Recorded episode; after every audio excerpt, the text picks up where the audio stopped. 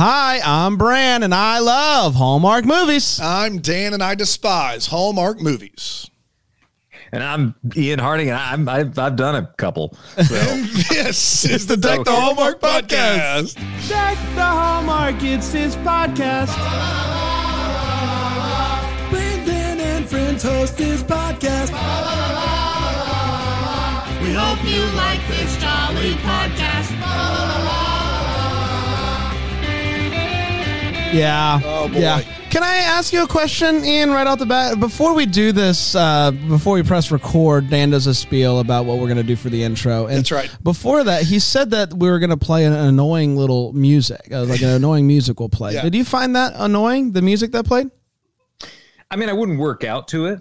Like, you know, I, I, I think if it, it's it, there. I mean, a lot of feel like Christmas songs have a have that sort of like repetitive nature, and that's why we remember them. And it's like so a bunch of people can sing them, and and yours sounded very similar. It feels like a, a you know a song of a generation, you might say. He's a politician. He's a politician. I can tell already, which is wonderful. He's not going to say no, even though he knows that I'm right. He's not going to say that. it was it like grating to my soul? Yes.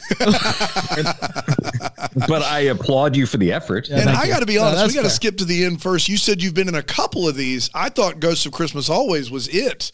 Have you done? Do you had something in the can I don't know about, or did you do one I'm not familiar with? There, there is, there is something in the can. I realize I just we just got you in so much trouble.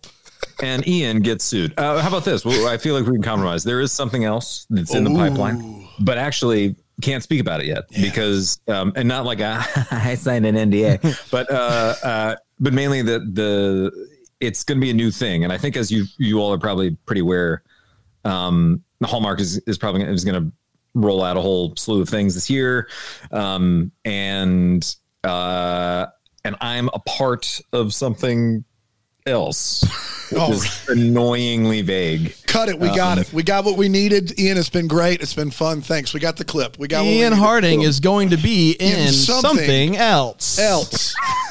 You get that? Actually, just out of sheer spite, I'm going to pitch to Hallmark. It's like, I got to do something, and we have to call it something else. Yeah, yeah, yeah. we yeah. got to call it something else. Yeah, I told these Uh. guys I was in something else. My hands are tied.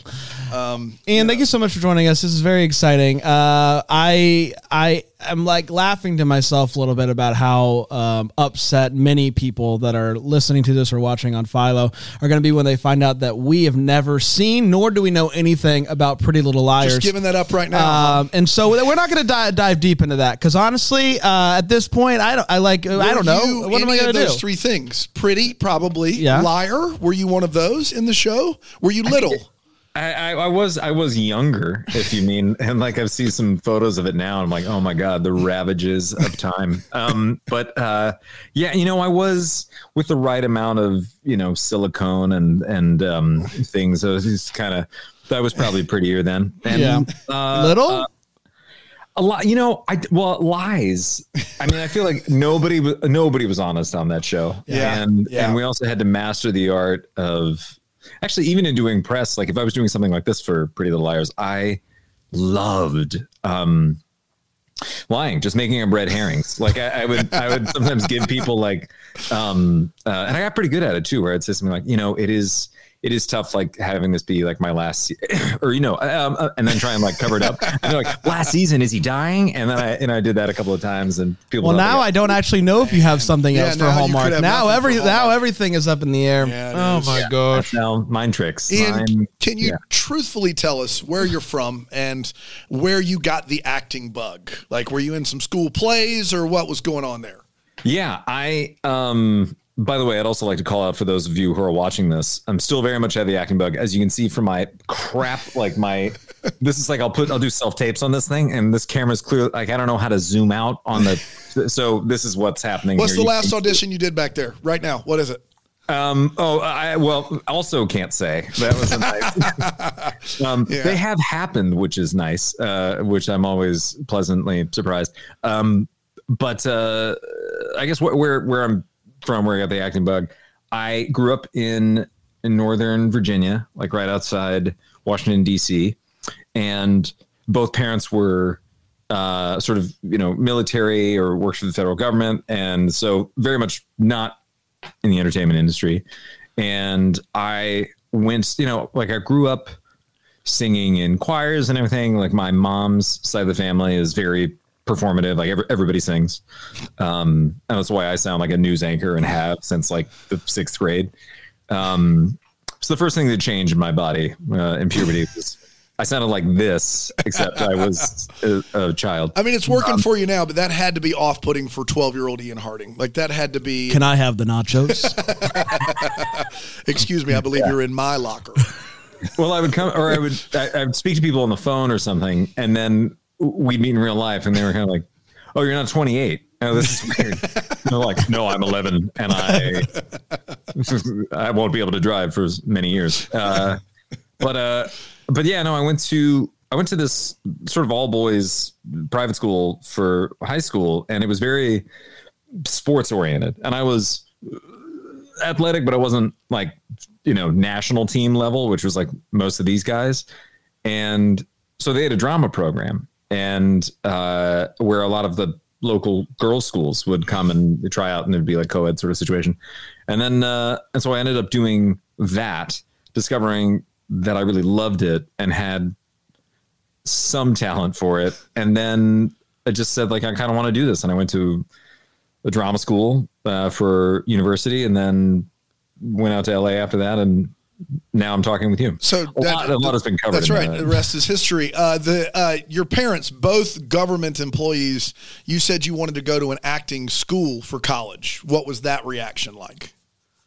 You know, yeah, I my parents were probably the most, you know, supportive, lovey-dovey. You know, like my dad was in the army and then was the editor for a while of a of a magazine called Soldiers Magazine. It's like you know, hooah, and yet he loves wearing Crocs and Hawaiian shirts.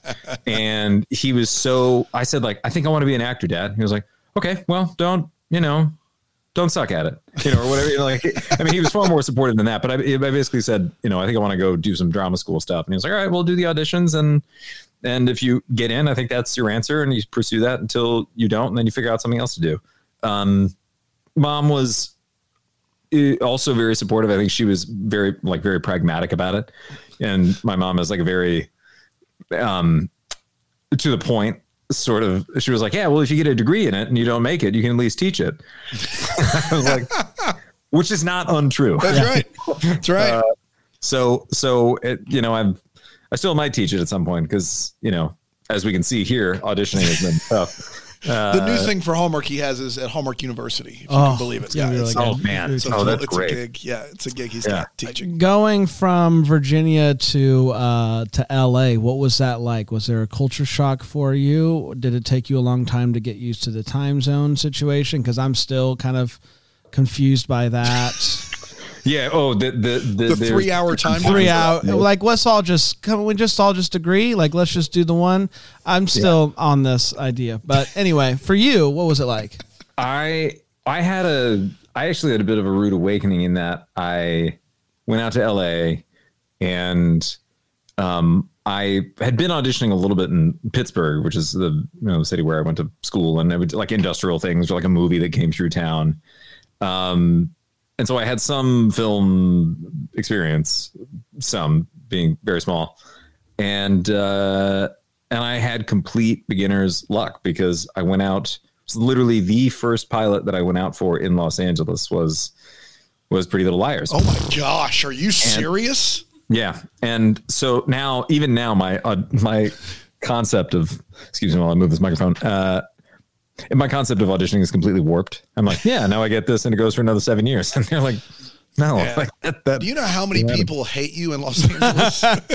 totally, 100, percent. And and it's because it's because I said, oh well, I'm not going to get it, or oh, you know, statistically speaking, this is like winning the lottery, and and and so I had no um hangups about it, I, or I just kind of went in and saw it all as one big exercise, and and then and then that was that was it. I mean, I think I really was expecting it to go for. It'd be great if it went for like a season or two. I could pay off my college debt, but that was it. You know. Um, does and then yeah. I'm sorry, I didn't mean to interrupt you. Does does working on a show for 158 episodes give you the ability now to just decide if like to be more picky with what you want to do?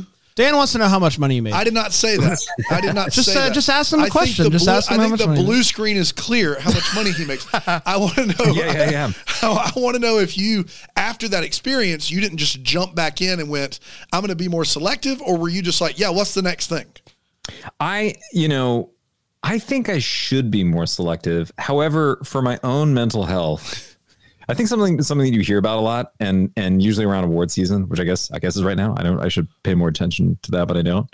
Um, you hear a lot of actors that are like, "Look, I knew what I wanted to be, and I was selective, and I did that one thing, and here I am, Oscars, baby."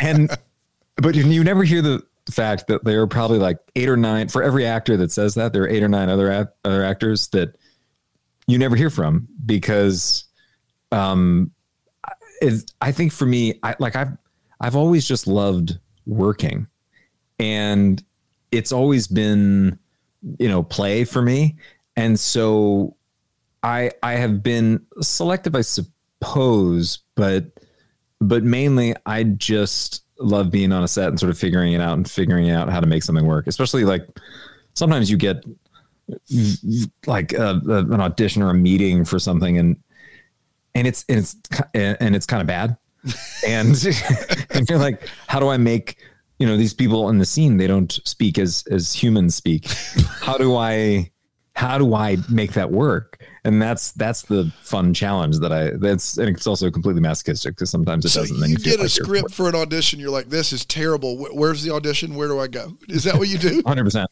Yeah, or or I, I work on it a little bit. I'm like, oh, can I can I also just go off the rails with this? Like he's supposed to be, you know, like a handsome, charming guy that's supportive. I was like, what if he's a little bit of a jerk? Like, what if he's if they're looking for somebody who's just like the guy you bring home to mom, and I come in and give him like he's a little aloof, like a little crazy. Like, what would that do? You know, so I How does that go for you? not great a lot. I mean, but but it's fun. Um, Do you- so yeah, Do you have a memorably bad audition, like a, a, a story that you're like, "Man, I I went for it, and that was not what they wanted me to go for."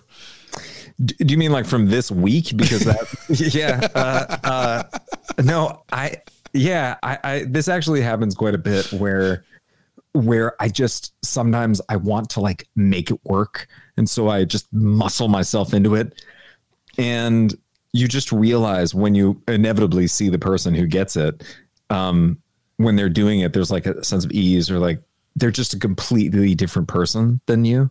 You go like, oh, that's what they wanted, and I remember I auditioned for um oh god I, I mean I mean there are there are a bunch. I've definitely oh I did one where I was actually I was traveling. I was abroad and I was with my wife and we were in we were in Vienna Austria. And my manager was like Ian you're perfect for this like you you gotta like gotta put yourself on tape it's like due in two days I'm like I'm I'm I'm kind of vacationing and it was before self tapes really became a thing. And so I think we did it in front of like a fireplace or something. And I just got the sides and I was like, look, let me just, I'm just to read the sides. I'm just to do it and we're to be done with it. And, and it was for, I learned later, um, what was supposed to be like a very rom com sort of comedy. I was unaware and I did it full drama. Yeah, and it was actually ironically enough sort of similar to this. It was basically about a cop who passed away and then he and his sister now solve crimes. But i did it like like wait can you see me? It's just like i can see you. I can see you. As opposed to being funny. And and so I, the casting director was like what the and you know, yeah. So yeah that was brutal um there there were probably about 40 of, of those i think No you- way. it's all about taking your shot was was PLL as the kids call it Oh, good. uh, made up cons- uh, of like people like you that were new to the scene, and I should know this, but was it like mainly like new people, and what was that like all working together and figuring out, hey, we're making TV? Oh, if, I mean, th- the lead actresses definitely had m- more of the heavy lifting to do. They were just they were on set all the time, five days a week. You know, sometimes like multiple night shoots, and that was gr- grueling for them. Um, but I, I, I look back at it with nothing but but joy and and I'm so grateful for it. You know, um, it because it really felt like yeah, we were all pretty new. Like some of the two of the actresses had kind of done a few things before, Lucy Hale specifically, but for the most part, we were all just fresh little babies. And um, even though I was the only one playing my age, we were all, you know, in our, you know, mid twenties. And, uh, and it was an absolute, like, again, you have to, I could not fathom that I was paid to do this. And, and there were times where like the scenes would be heavy and they're like, Ian, we, we need you to like really, go there because right now you're like kind of laughing you're kind of you know you're you're kind of making light of a grim situation but it's because i was just you know filled with joy the whole time Yeah.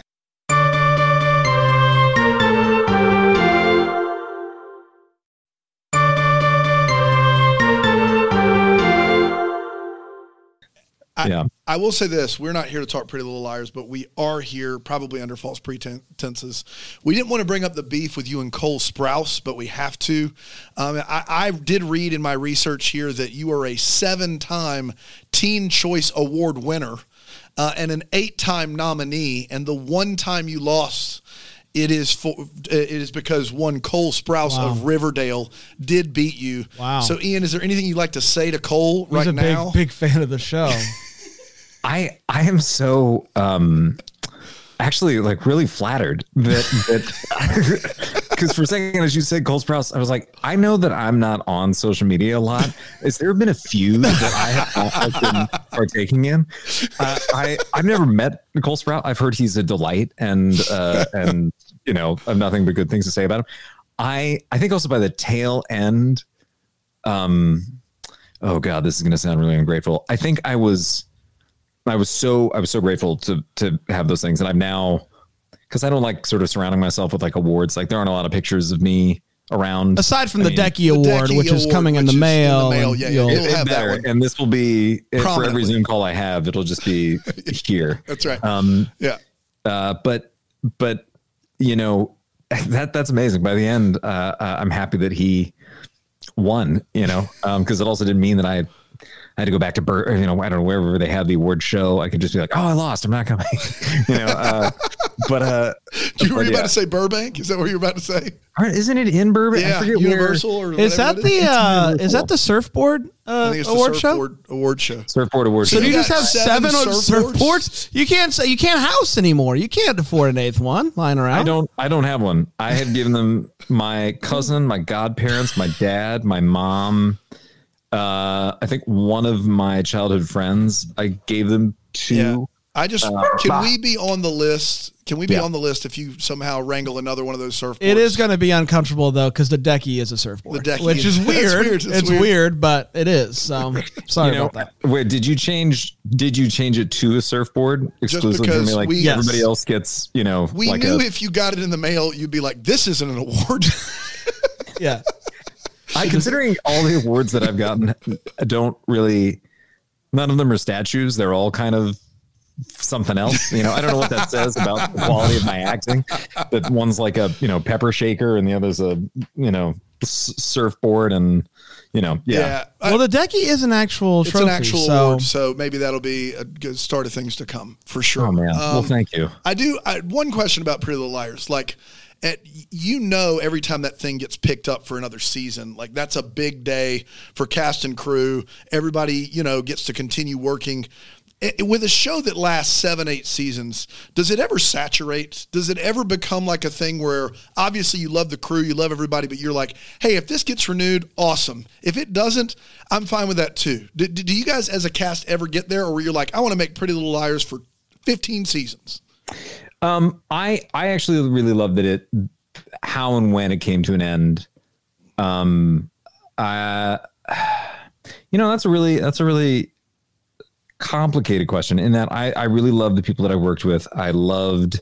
Um, I'm also holding my dog back because they're doing work outside the house right now, and he's he hears them, and I just don't want him to like explode in the middle of this, and I scream some expletive.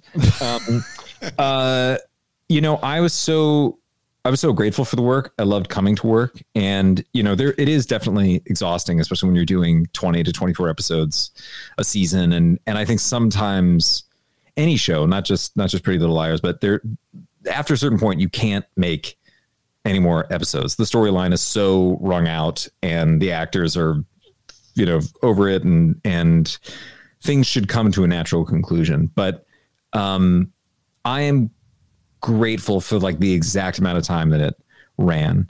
Um, I was also uh, terrified for the end of steady employment. I mean, Yeah. Yeah. it Yeah, was yeah, yeah. so I it was one of those things where you know, you know that you're so spoiled. You know that you're so lucky. But you don't you I knew that intellectually, but I didn't know it in my bones until you know, immediately afterwards. And for like 8 months, I didn't work. You know, and that's actually brief for for for most actors and and and it wasn't from lack of trying and it wasn't you know, I was like, oh, I want to try and move this direction and whatnot. And it just, for whatever reason, things didn't click. And so, um, I, to answer your question, I feel like this is a long. No, you're doing great, Still man. Doesn't even encompass it. I mean, yeah, I, I loved it. I was so grateful for it, and I think it it lasted the right amount of time. Um, I saw that you were on an episode of Punked, and uh, I just want to Yeah. ask: Is it is it real? is, is it getting punked real? Yeah, Or- or- like you know, when you watch unscripted, you know it's it's you know scripted to a certain extent. They're doing reshoots and stuff like that, but Punked feels real. Don't yeah it was it was a, my um anxiety my being bamboozled was completely real. Um i think what makes it sometimes feel staged or inauthentic is i was one of i think three people in one episode and so they had to cut out a lot of the um uh, uh, groundwork that was laid beforehand to dupe me. And so all that was left in was Lucy saying, Hey, do you want to meet Banksy? And I was like, Yeah, I'll go, you know. And so she didn't Tell say, me, like, you thought you were going to get to meet Banksy? yeah, I thought I was taking part in this big street art thing in the middle of LA. Like I met these other people. There was, you know, like there were multiple rooftop shot or whatever. And then I go up and like people were in masks. And then at the beginning, like things started to feel a little strange. I was like, wow, this roof is like really well lit. Um, and like, it but it's LA. It's like that's just how it is out there, right? Light pollution is everywhere, right? Yeah. That's why you know. Yeah. So, and then like once the police showed up, and he kept trying to get me to. And first off, I foolish me. I I should have said something like, "No, no, I'm, let's just sit down." I'm like, "I'll I'll call my lawyer." I'm not saying anything else, you know. But instead, they they came in really quickly and kind of got me off guard. And and Lucy had like gone somewhere, and so I was concerned about her. Only partially concerned because as soon as they said like, "Were you here with someone?" I was like, "Lucy Hale. Yep, she's an actress. Here's her phone number. Here's her address." Like I was, if I'm going to jail, she's coming with me. That's right. Yeah, Um, you just threw her right under the bus there. and by the end, I forget what had happened, but something like it was very. Um, I was like, wait a minute, something feels a little bit off, and I feel like I started to test it. Like the cop was like, "All right, come with me," and I was like, "Uh, no." And then they were like, "Okay, well." and then and then he busted out and, and Yeah. they said, you know, this is punked and and Lucy I was like, you've been punked, and I, I was just so.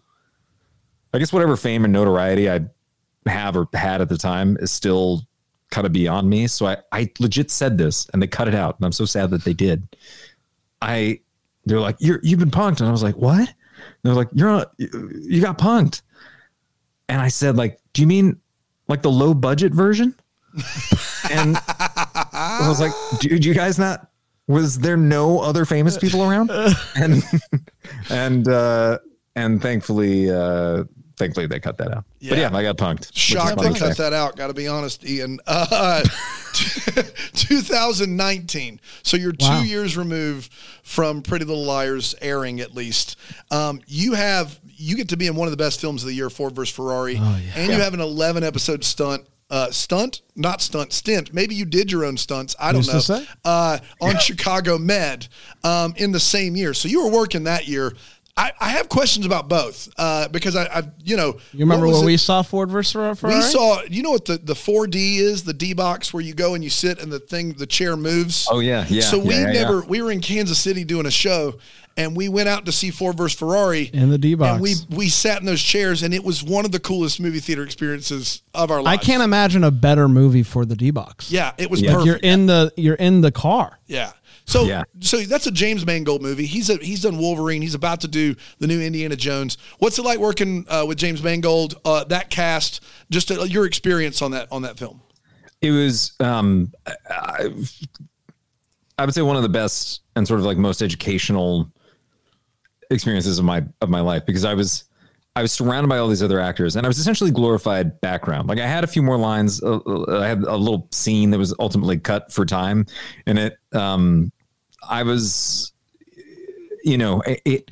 I got to watch all of these giant actors work, and what was so amazing and and humbling and and I guess enlightening was that um, they just they loved doing it. They wanted to do the scene over and over and over again.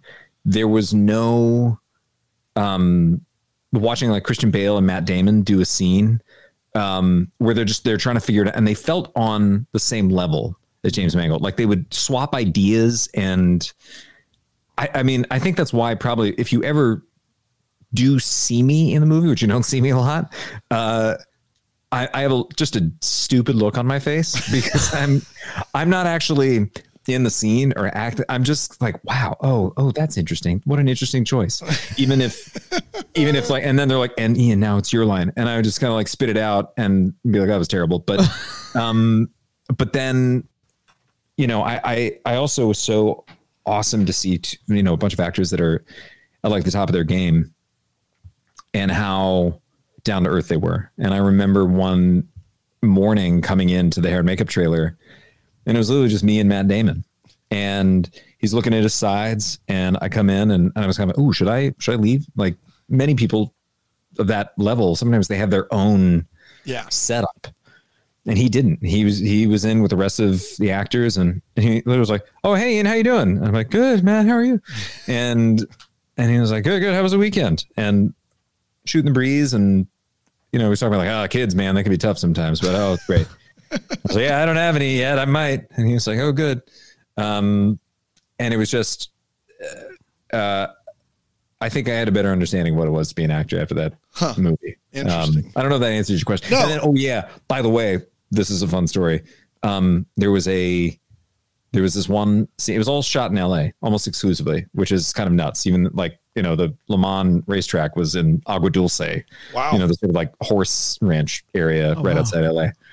Um, and the some of the cars there's a scene where they're in the Ferrari factory and some of the models there two of them were actually were the were the real cars like the uh, it was a model that won like the 19 uh, Le Mans Good year.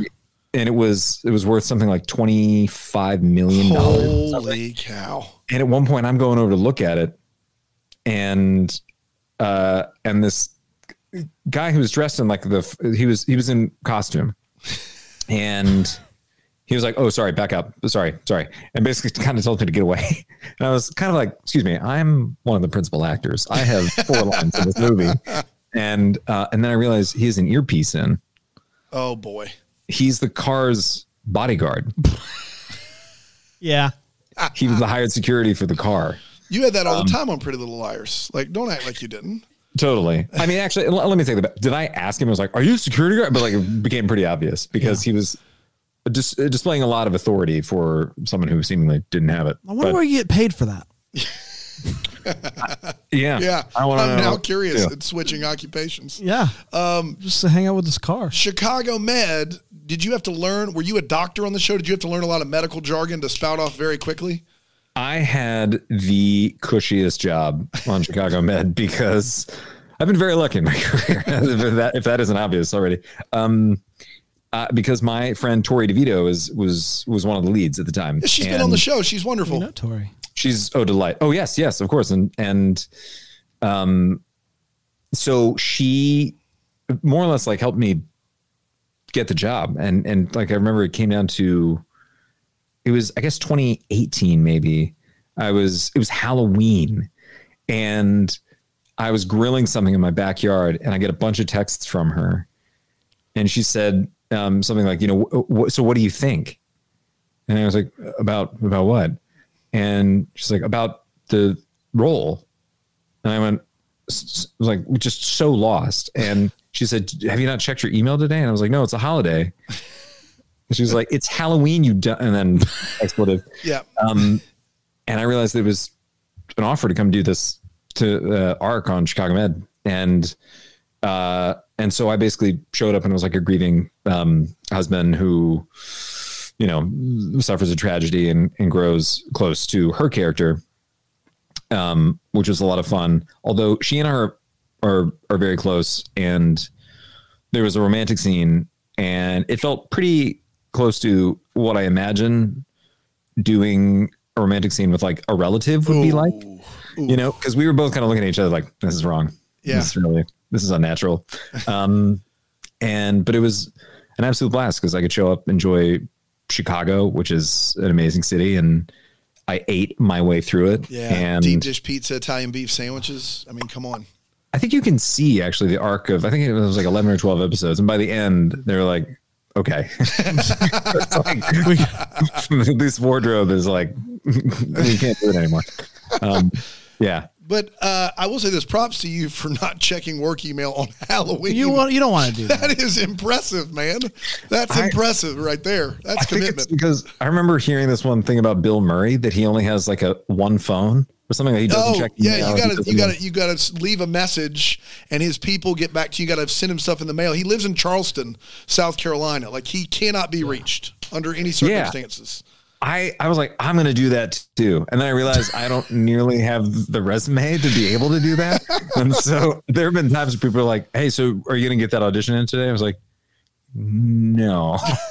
and then I realized you open up your email and you're like, oh, Well, it's also 2018 Halloween. You don't have kids. I'm not checking email. It's Yeah. Halloween. It's And Halloween. So when you roll out to LA and you just get Pretty Little Liars like that, you're like, it'll come. I'm not really like not out here uh, pounding the pavement. Like it's it's coming. Like I'll check my email when I check it.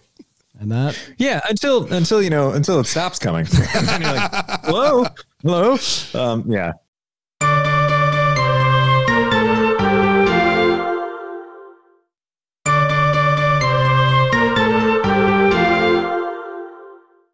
So Yeah, you never went out to LA and had to get another job. Like you were never like a bartender or waited tables or anything like that. No, I, I was very lucky in that sense. I, you know, I also, for the sake of these, uh, you know, actors that are probably listening to this and being like, this mother, you know, uh, I, I would, I, I would also say that I, you know, at the time, I knew what I was experiencing was really lucky, and I knew um, that I would have to pay the piper at some point, and that you have to earn it, you know. And and as hard as I was working while I was on the show, and um, you know, I, I, it was sort of golden handcuffs. Like I couldn't really do anything else because it was nine Right. months out of the year and the contract was pretty, you know, rigid. And so after that, I was like, oh, now I'm doing the thing that most actors do, which is like you audition your tail off. Um, you get close, you don't get it. You get the pilot, it doesn't go, and then you get the the you know recurring, and then you're cut out. And and so that's what's been happening. And in many ways, I'm really grateful for it because I think it's uh, hopefully um, making me making me better. You know, because uh, to get back up after you're like, oh my gosh, I got this giant pilot with so and so attached, and these are the people involved. Like, here we go, back on top, baby, or whatever. And if you if you put a lot of your self worth on that, uh, you're gonna be you're gonna be sad all the Good time. word there. How is uh, uh, self taping is still a, a big thing. I do you is it sticking around? How has it changed kind of your job? Like not I, I'm assuming you don't have to be in LA or New York all the time for auditions. You're you're putting yourself on tape and kind of going for whatever comes available. Has it like totally changed what it's like to be an, an actor right now versus pre 2020? Oh man, yeah. I, I I can't imagine what it's like for actors that are just starting out. Um, to the point where you know, if I were to go back to the drama school that I graduated from and was trying to offer any advice, I, I don't know what I would say necessarily. Like I would, you know, I'm sure there were still like Zoom casting director meetings or whatever, like meet and greets that I did when I first got there. But um, in many ways, you know, it's a blessing and a curse, which is I can now live anywhere. You know, I, I don't live in LA anymore, and that was good for my overall well-being and probably, you know, for my lungs and all that air pollution and whatnot. But um, but I learned very quickly that uh, where my shortcomings were, which was I was really good in a room. I could go in, have an idea of what the character was, and I could, you know, I could riff really well. I could, you know, I could memorize very quickly. But once that was gone, and you had to come up with like a full fledged performance and create something magnetic and authentic, and then shoot it in your guest room, um, That's which tough. is, you know, yeah, it's brutal, and and I think that's kind of altered the calculus for a lot of actors. But you know, it's like any bit of adversity that comes your way. It's like, all right, I can quit. I can complain to high heaven about it, which I most certainly have, um, or I can get better. And so that's kind of been my my journey for the past couple of years is is just you know how do you how do you do something great when you're emoting to two different screen like your phone is recording you in the ring light and like the person you're reading with is usually on your laptop right next to it Man. you know the whole thing's like my whole family's dead you know and and then like the zoom cuts out You know? Yeah. and you're like Yeah, we didn't get that one, Ian. If you could go one more from the top, uh, that'd be great. and the, the snot coming out of it, it was really good could you get the snot again that'd be great yeah. Do you think it's ultimately like better for the industry that it's like self tape now and you can kind of do as many takes as possible, or is it also that it's like is, is there any downside like the fact that you could maybe be really good on tape but then when you get in the room with somebody you're you're you're not good with people like does that make sense like is there is Oh, there 100%. yeah Yeah, uh, sorry to cut you off, but No, no. I, I the stuff that always blows my mind is people have. I have not actually had one of these, um, but where you do the uh, Zoom chemistry read, Oh, my gosh. i can't like- imagine With a delay. No. yeah, or or or because that's when, you know, I don't know how people do it. Apparently, do they do, and they they've had relatives. They being, I guess, some shows and movies and whatnot have had some success, but um, and then you hear horror stories. I have two friends that, you know, were cast off of a tape, or or because they either don't want to do the legwork, or for whatever reason somebody's cast and they get a set, and the co-star and them have you know as much chemistry as like a rock and a noodle you know so so um i don't think that analogy made any sense but no it No, doesn't. rock and noodle, there's no sparks there. There's none. That's easy. Uh, exactly that's there's easy. zero Yeah. flames um, I- Ian, I, I sounds a lot like cole sprouse a to little me. bit like Cole Sprouse, and I didn't want to say it. I didn't want to be the guy to say it, but rock we'll a say it for is you What we, we'll say it that's for you right. Ian. You don't worry, Ian. We got you covered. We got your Yeah. back. Cole's never been on this show. Uh, I never wanna- will be That's right. Not Yeah. as not as long as we're Good. around. Uh, sheer spite. unle- unless he does a Hallmark movie. Uh, so, um, so let's talk Hallmark. You want to talk about uh, chemistry? Uh, you, your first Hallmark movie. We interview a lot of people uh, on this podcast whose first Hallmark movie they want to skip over and get to the second one. This is your only one that you've done that we know of, and uh, and out of the box, it is incredibly special. Um, it does not have the same beats. Uh, this is Ghosts of Christmas Always we're talking about. It doesn't have the same beats of a Hallmark movie, the same nine act structure. Uh, there is quite a bit of chemistry chemistry between you and Kim.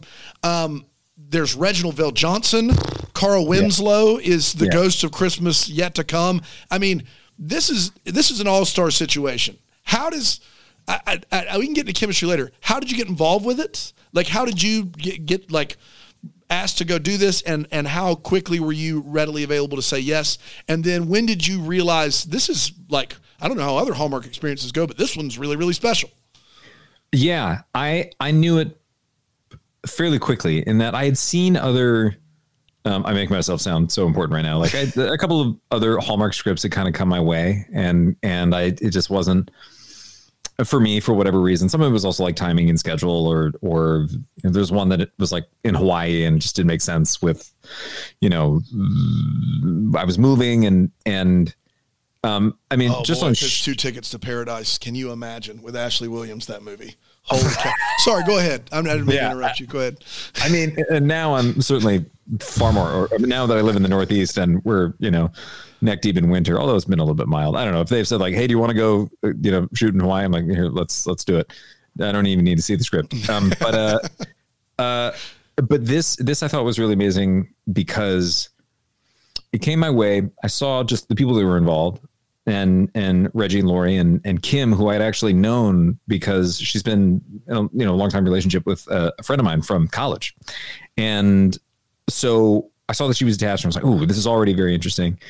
And and then I read the script and it did seem to there was an earnestness about it. Obviously the situation is very fantastical and and has all of this sort of that stuff that we love in Hallmark movies that it was sweet, it was romantic, but there was like an earnestness to it and I also thought it was funny.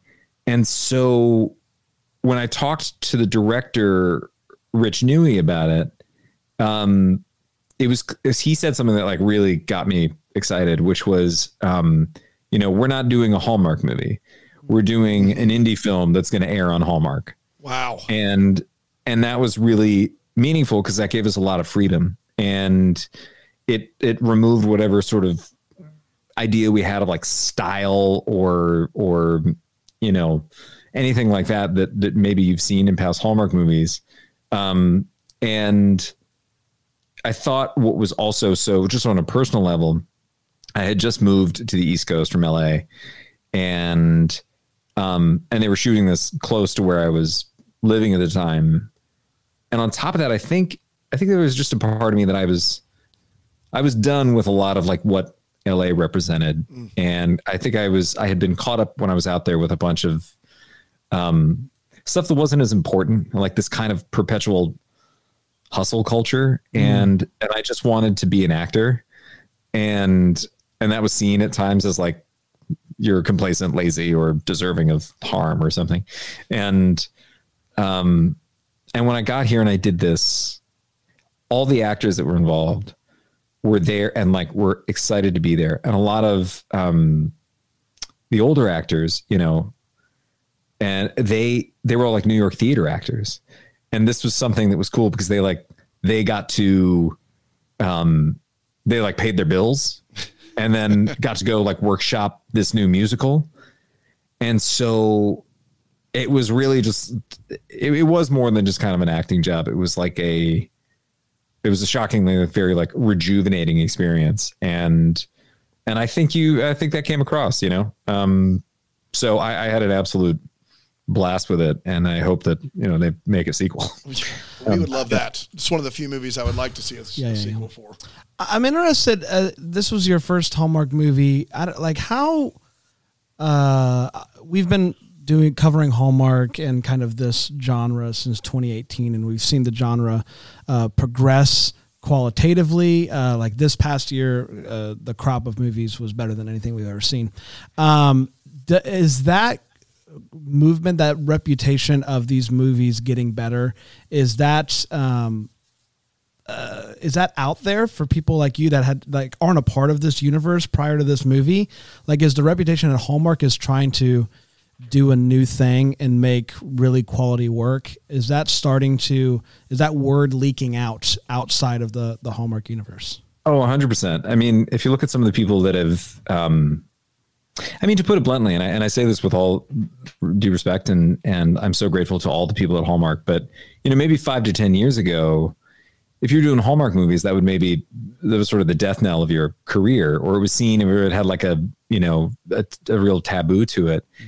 And I think there are certain people that have like really paved the way, and and who bring ultimately the phrase, you know, the cream rises to the top. I think it's true. Like if you look at, um, I think it's Luke Macfarlane. Is that Yeah. the, the actor? Yep. He he's a Juilliard trained actor. He just did a, a, a you know studio movie with Billy Eichner, Bros, and it was hysterical. and and he was great in it. And like I think if if you come and you want to work and you don't just want to like get a paycheck or something, I think it can be a really meaningful experience. I think yes, there's you know I know there was a whole sort of change up in in the powers that be at Hallmark, and I think they're trying to broaden and expand the stories that are told. Also, like edginess. I mean, we're not going to sh- show like you know gunshot wounds, you know, or like a on on Hallmark, but like um, you know, Santa's not going to come in and you know have Lay a fling waste, with man. Yeah, yeah, exactly. But uh, but that is getting out. I mean, uh, a lot of the actors that I've interacted with have did that whole thing where they were like, yeah, no, I I had a great time, and it was actually it was really creatively fulfilling because you're working. It's like nonstop, and it's kind of you know run and gun, and and I think it is changing, and this thing that I may or may not have done, um, the people involved are like really top notch, and Man, can't wait. and uh, and so I think I think Hallmark is saying like, great, we want to stick to. Let me speak for Hallmark, like we've talked about this. I haven't, but um, we want to keep the heart and soul of what people love about it, um, while also change it up and and tell stories that are not only fun but maybe more challenging and broaden people's worldview and um, and also like sometimes, especially when it comes to things that are comedic, it can rub people the wrong way because sometimes comedy has to have an edge. Yeah. And and and Hallmark has in the past, under past management, we'll say, it, it had like no edge. Right. And and now I think people are trying to the folks that are there are trying to make it um I, when I say edgier, again, it's all with perspective Yeah. but like uh, but say like no there can be mis not only just like oh happenstance like people can be angry or there can Yeah. be conflict or something and then they get resolved and people fall in love and families come together and there's a messiness that is sort of embraced as opposed to um you know like I, I fell in love with a christmas tree grower Yeah. Do you I don't uh, do you think Cole Sprouse could hack it on Hallmark? Oh, I think he would. I think he would kill it. I think Okay. he would come in. That's in fact, kind. oh man, uh, you know what? He should. He should come in and we'll play Nemesis. Oh man, that would be wonderful. We'd uh, He's we'd like a that. rival Christmas tree grower. Let me ask you Um, this. Let me ask you this, Ian. Uh, so you did Hallmark 15 day shoots. You're going lots of different locations. How long did it take you to shoot an episode of Pretty Little Liars? Like, what's that? That was also pretty pretty quick. I mean, granted, that was all like very contained because Yeah, one location. which one's Yeah. harder? Like, which one's harder from like memorizing lines, getting through pages, same character that just keeps going, or you know this character's arcing in 15 days? Which one's more difficult for you as an actor? Ooh, more difficult. Um, you know, I'd actually say Hallmark in that it's um you know, sometimes especially if you got to keep the like the mood and the energy up and like it's and or it's that pivotal scene where you finally get with, you know, you know, Kim and I finally come together and and you know this is like this is the moment, you know, but it's also negative five outside. And and then and then you have people because it's not on a soundstage like, you know, Pretty Little Liars on Warner Brothers and whatnot. You have people walking by like, you guys shooting something? And you're like, and we're God, okay, God, you know. And so and and and sometimes that all this all comes at the end of the shoot. Uh, You're you're running behind and and you just got to make it work. So I think I think Hallmark any actor or any person that's like, oh yeah, Hallmark, it's just soft. I'm I'm gonna go in. It's like a little breeze, and it's like no, they're No. they can be brutal. So I like that because that means that you're still better than Cole Sprouse. He's right. doing Riverdale. And I've said that for Hallmark's years. a, a For lot years harder I've than said Riverdale. Um, so, and that the proof is in the pudding there. Uh, really quickly, I do want to talk about a, a show that you did 12 episodes in in 2022 that I have no idea what it is, and that's just uh, the uh, where we live now with so many streaming services and stuff like that. What is Long Slow Exhale? The cover looks great.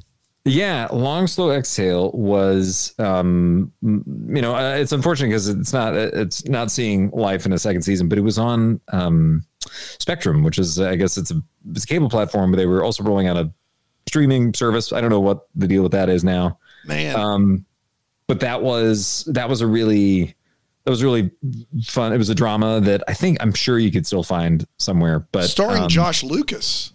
Uh, yeah, Yeah. and and Famke Janssen and Yeah. and uh, Rose Rollins from the L Word, and and it was that was one of those situations where a bunch of people that I had worked with before, it like all kind of came together. I'd worked with Rose on this one pilot years ago. You know, Josh Lucas and I had a brief scene in in Ford vs Ferrari, and you know, and it was just kind of made sense. It was it was also an offer, and I was like, oh my god, this is amazing, you know, and and uh, and it's a script that's actually good, even better. Uh, and uh, and then I read sort of the the the, the breakdown, and it says like a coach who has uh, an affair with a player, and I was like, I don't know, this is. Wait, am I getting typecast now? Oh As, like, no! the guy with the students. Um, so so that's that's where that is. I hope that people find it and enjoy it, but it's not seeing. I did like- learn not only that, but your IMDb photo is you holding the I Teen Choice that. Award I just saw that. surfboard for 2014. So that's exciting for all of us. I think I uh, need to go in and change it because I, I, I'm gonna. I think what you did is, I think during this interview, you went in and changed it to the surfboard as right. just as just another.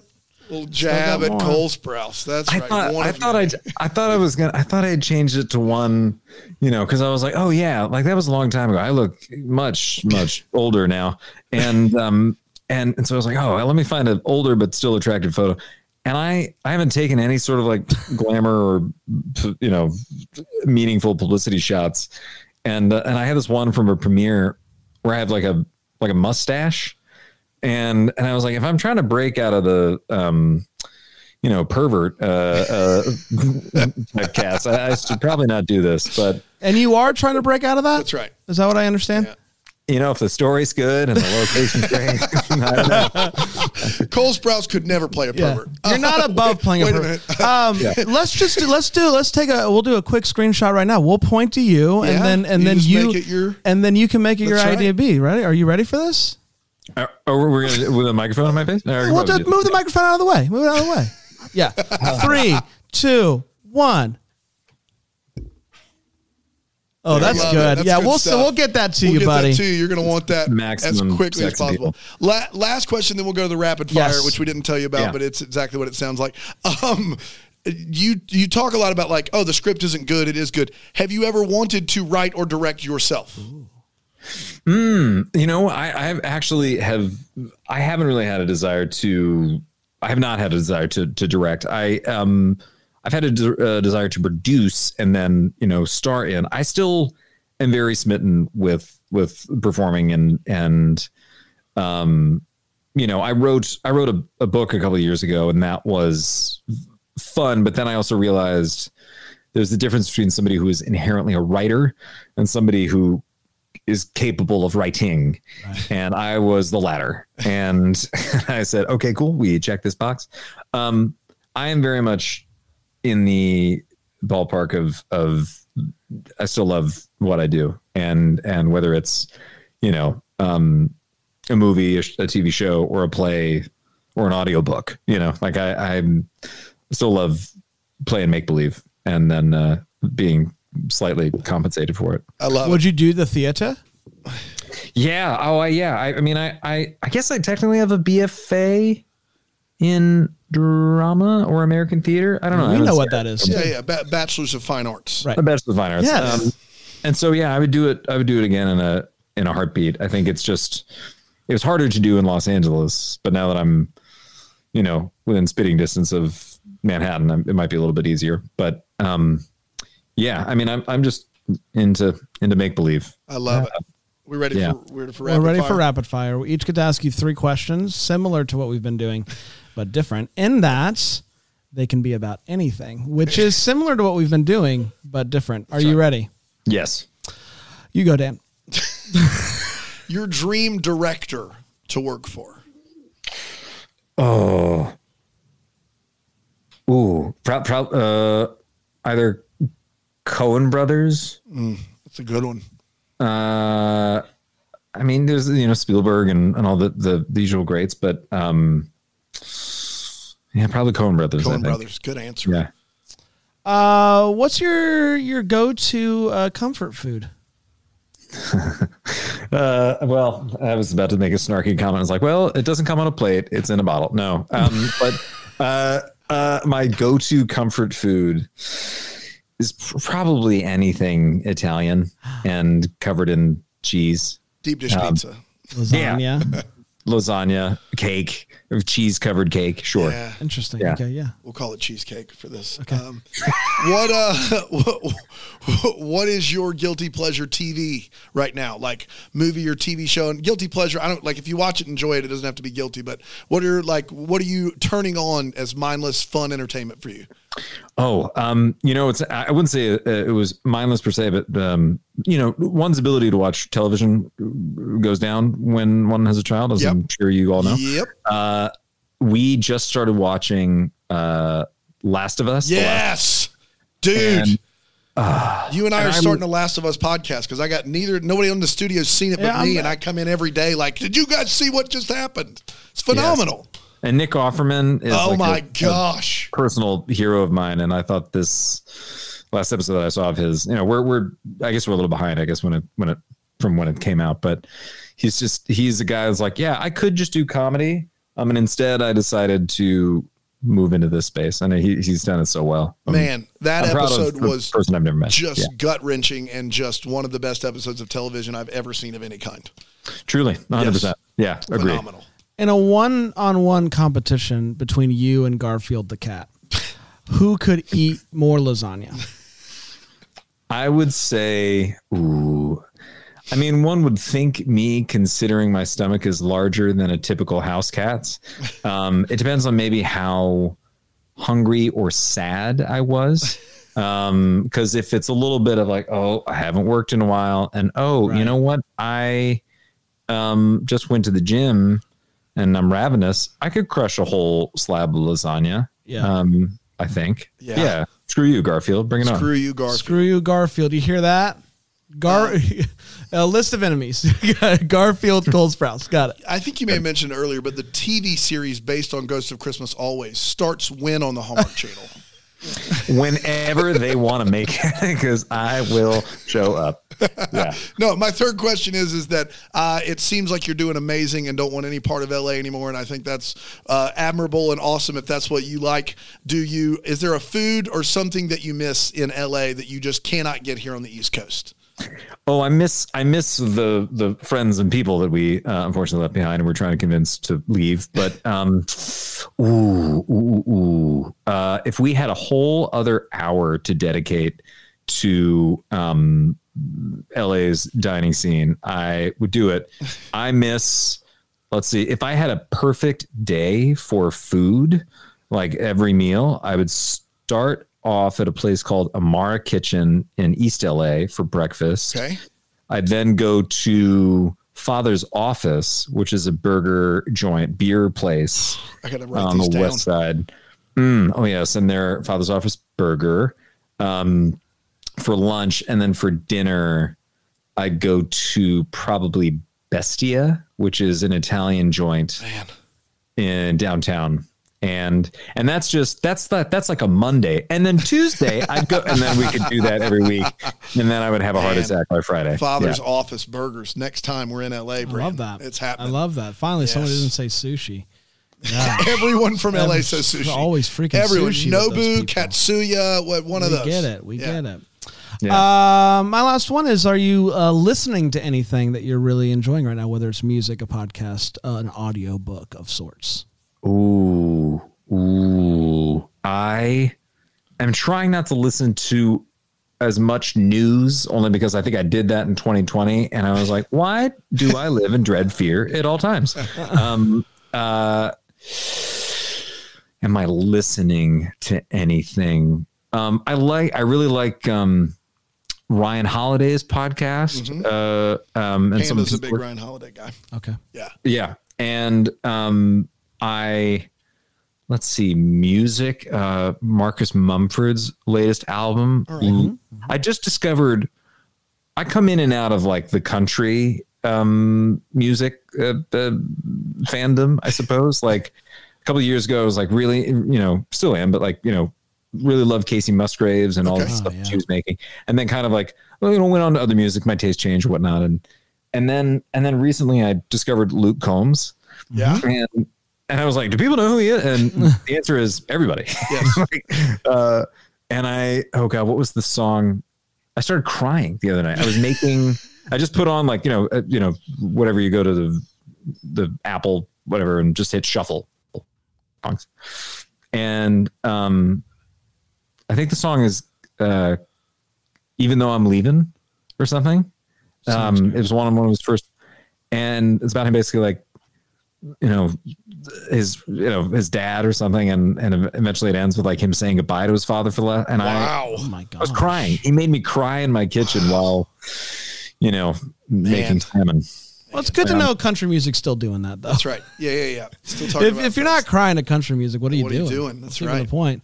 Or just having a good time. There's there's nothing in between. You're That's either partying, Partying hard, or you're crying hard. or crying hard. Nothing Those in are your between. options. That's right. Did we do it? We did it. Ian, uh, sir, you are a gentleman and a scholar. Thank you so much. Uh, and I, I don't think we've ever interviewed someone as self deprecating as you. Dude, you haven't. There's a reason that you get all these roles. You're incredibly gifted, incredibly articulate, and we just can't thank you enough for the time you don't gave stumble man. into a decky. right. You're no Cole Ian Sprouse, Holmes. I'll say that much. yeah well thank you i've had an absolute blast can't wait to be back and you know when when uh this thing maybe comes out or doesn't wink wink uh That's right. I'll, You I'll can come back. promo it and actually talk about it. I Love think would be that. the best. Perfect. I love Yes. that. The the TV series, right? Yeah, it's that TV series, but not a TV series. Maybe it's I don't know. I'm trying. How, how many red herrings can I throw in a right. single sentence? That's what I want to do. All of them. Uh, well, thank you, buddy. We appreciate it, and uh, may we be the first to wish you here in February uh, the- a Merry Christmas.